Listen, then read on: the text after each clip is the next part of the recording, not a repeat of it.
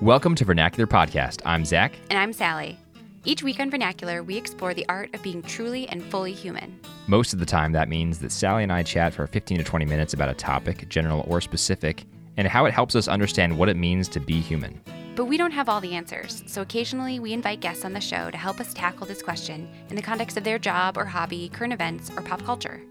Thanks for joining us as we practice the art of being human. All right, so today for Vernacular, we are going to talk about Perfection. and how it relates to being human. Yes, we're going to talk about the fact that we aren't perfect, but for a lot of us, I would say most human beings, if not all, desire to be perfect in some way, or desire at least to, let's say, improve themselves. I can speak for myself in saying that I often find myself wanting to be perfect or frustrated that I'm not perfect. Yeah, and maybe just in some single aspect of your life, maybe not your entire life, but maybe you want your body to be perfect, to be strongest, or you want to have a perfect appearance, Or to be perfectly healthy. or you want to be perfect in your mind, like your mental capabilities. Yeah. You want to be the smartest. Or perhaps morally perfect. You want to be a good person and a fully good person. And you're frustrated when you fail to live up to that standard. Yeah, or you're an athlete and you want to be perfect in whatever your field is, or Or a career. scholar, yeah. yeah. So I think we can all relate to that in some way. Even if you don't think you're a perfectionist, you probably want to improve and maybe be the best in some area of your life. And we started thinking about this because of our last discussion on New Year's resolutions and how a lot of people make these and then get frustrated with themselves for failing to live up to them. And then they end up tossing those resolutions out the window. Or they make them with kind of the wrong intention in mind anyway, and they really are chasing perfection when perfection is to a degree, well, not to a degree, perfection is unattainable. And that's kind of the first thing we wanted to say about that is that being human is in part about being imperfect. Yeah, to, I would say to be human is to be imperfect, to be less than perfect. And that's just something we all have to accept. But um, I think the real question comes in how do we respond to that? How, how do we accept that? Do we accept it by saying, okay, I'm imperfect, but I'm still going to try to be the best that I can be in everything, and I'm going to pursue this illusion of perfection Right. blindly and at the you know risking all and maybe giving up certain goods along the way and sacrificing things that shouldn't be sacrificed Right. so that's kind of one extreme the other extreme, I think, would be not even trying to improve yourself. You know, Right. rec- recognizing, okay, I've tried to kick this soda habit for five years, so what's the point? I'll just, Just drink more soda because apparently I'm destined to be a soda drinker. yeah just like in a kind of depressing settling kind of way like i'm not going to try to improve myself Right. or better myself So never reaching for self improvement. Yeah, and never challenging yourself either. Yeah. Just kind of being comfortable and choosing kind of, you know, the easy. Isn't there like a song called like The Easy Road or the something like that? I don't know. but anyways, just there choosing is. the, e- the Let me easy do a quick way. search. The Easy Way song.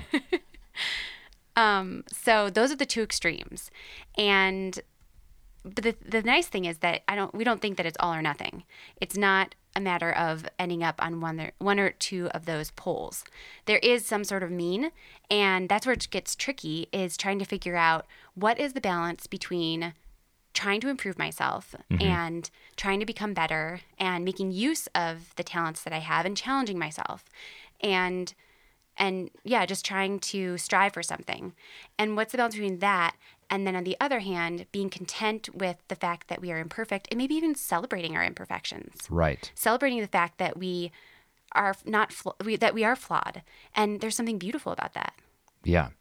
In part, I think there's something beautiful because it helps us realize how unapproachable perfection really is because we can't reach it. And so, because we can't reach it, we actually have an idea of the destination or the goal because we can't get there. So, we have an idea of what it means to be a perfectly moral person. And that idea is exactly what makes us so conscious of our own failings and therefore what makes us able to identify how we can be better. Yeah. So let's maybe get out of the philosophical and Yeah, maybe more practical. sure. Some examples. Yeah. Um, so we were talking about some examples in literature and film that that um, help us kind of see see this in real life or in I guess the the imaginary life. But um, one short story that is a great example of this is The Birthmark. Nathaniel Hawthorne. Yeah, and it's um, he wrote a lot of kind of technologically or scientifically oriented short stories, and this one is probably maybe his most famous. But basically, in the story, there's an, an alchemist, a scientist, who marries a woman who has a birthmark on her face, and otherwise she's you know quote unquote completely beautiful and perfect, except for the birthmark.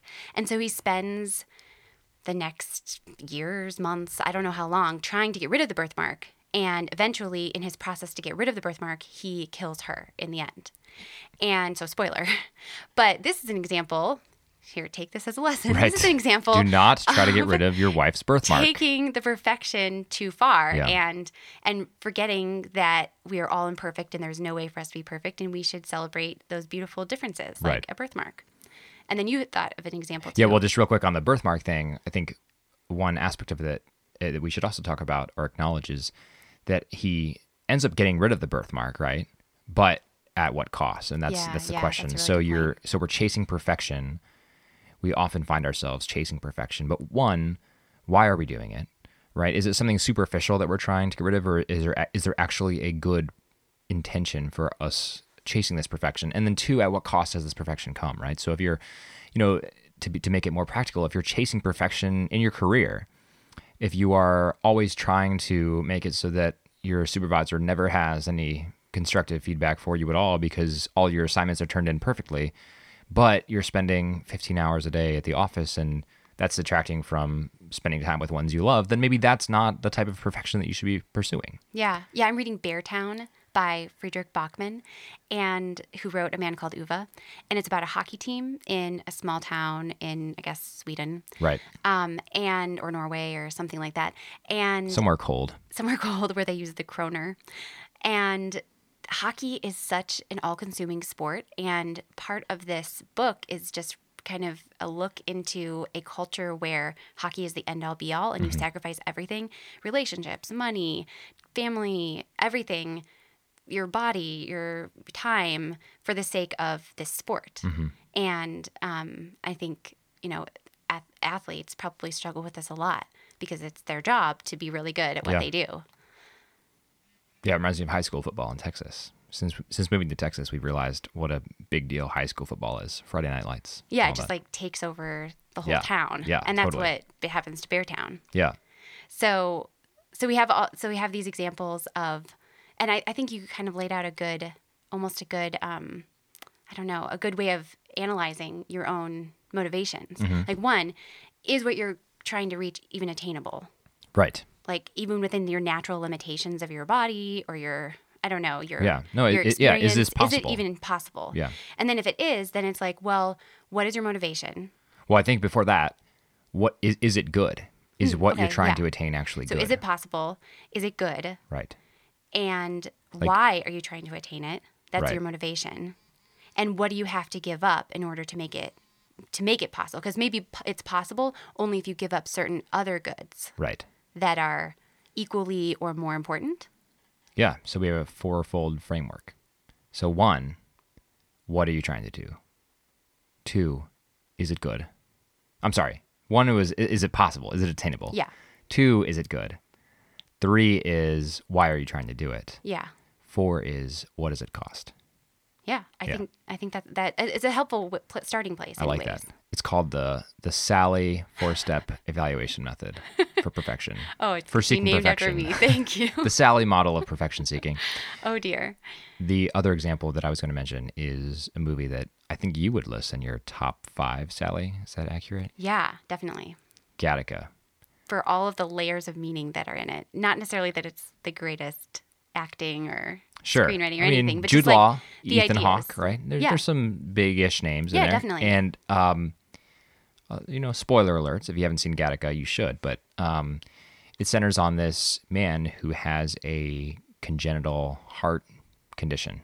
Right? He's gen- he's genetically limited, genetically flawed for um, in, a future in Yeah, a generally healthy person. yeah, but a generally healthy person who's genetically flawed in some way has this key limitation that prevents him from being able to be an astronaut. And this is in a future in which human nature uh, or human the human race has been sort of genetically engineered to mostly perfection and you have very healthy people who sort of run the world and make all the good decisions and but he kind of missed the the cutoff. yeah he he was born before they made people Right. before they kind of got rid of or I don't know in what way exactly, maybe just aborted um, the the children who who weren't perfect.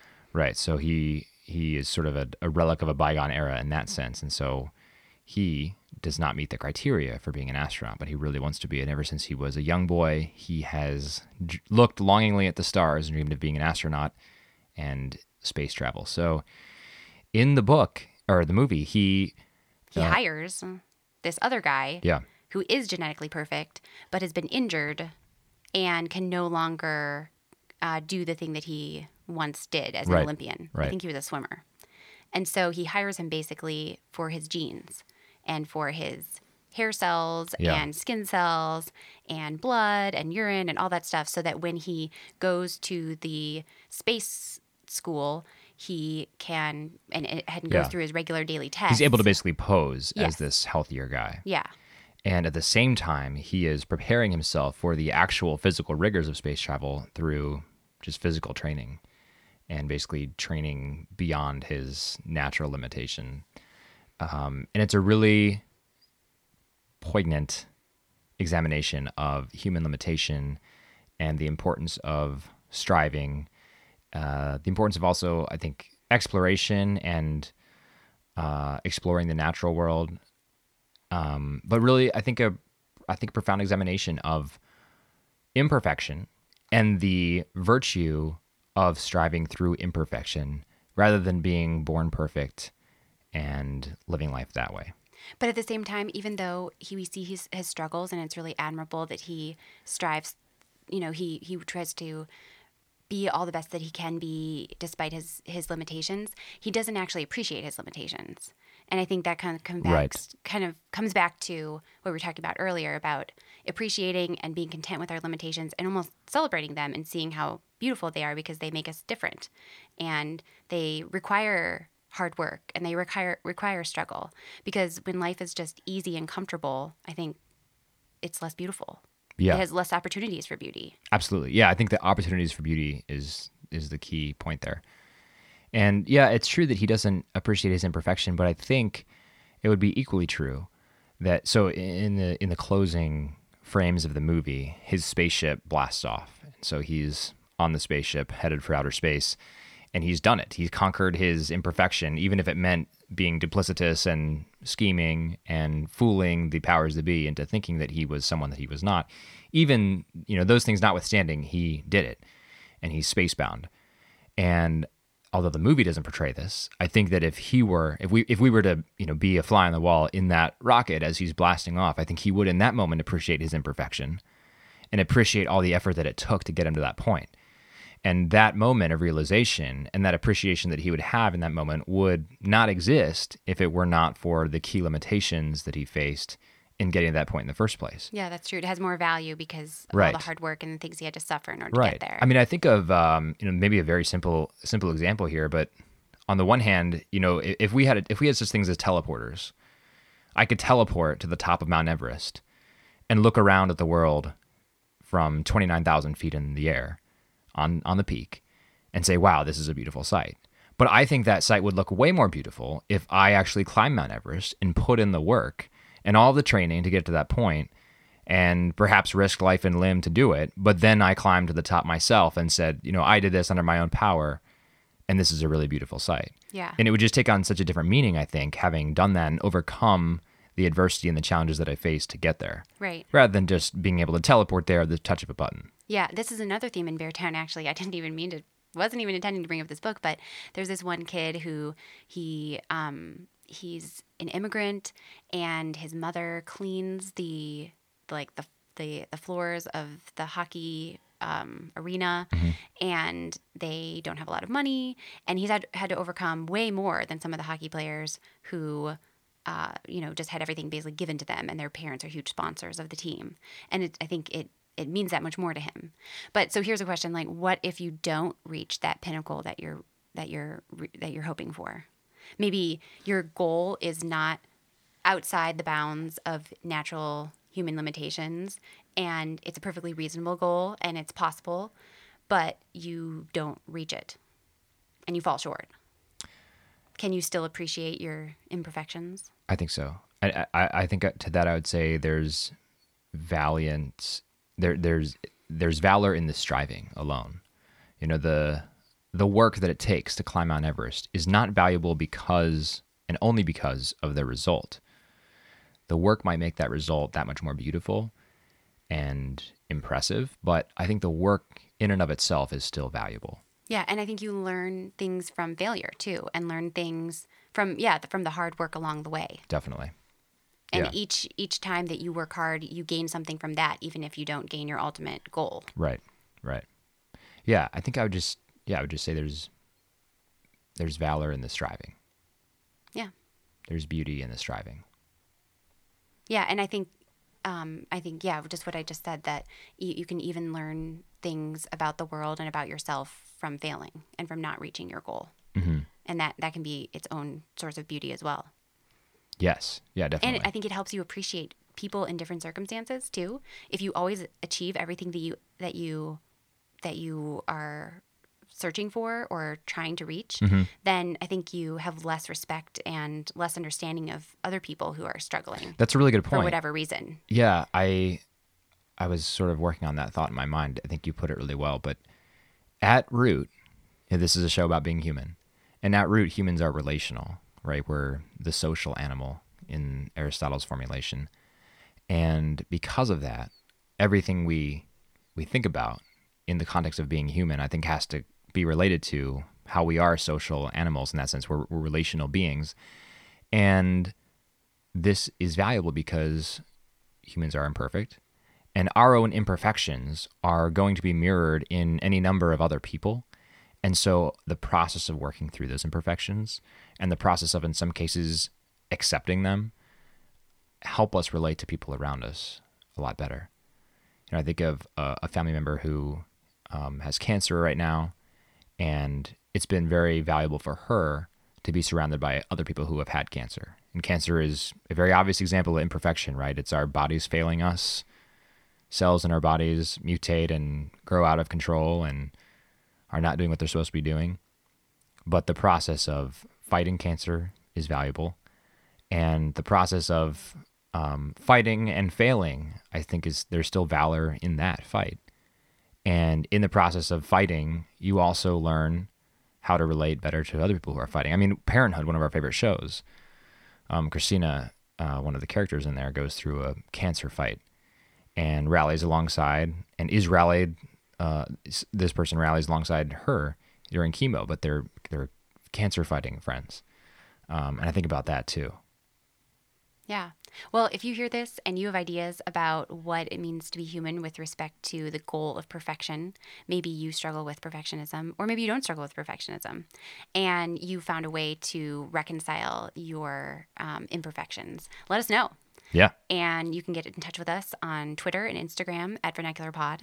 or on Facebook at facebook.com slash vernacular podcast, or on our website at vernacularpodcast.com. And you can email us directly at Zach and Sally at vernacularpodcast.com. And you can rate and review us on Apple Podcasts. We would love that. Please do. Yeah.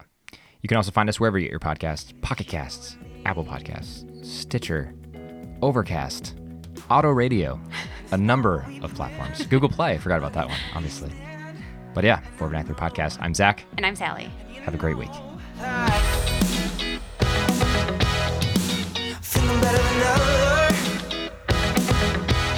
When I'm by your side. Feeling better than ever.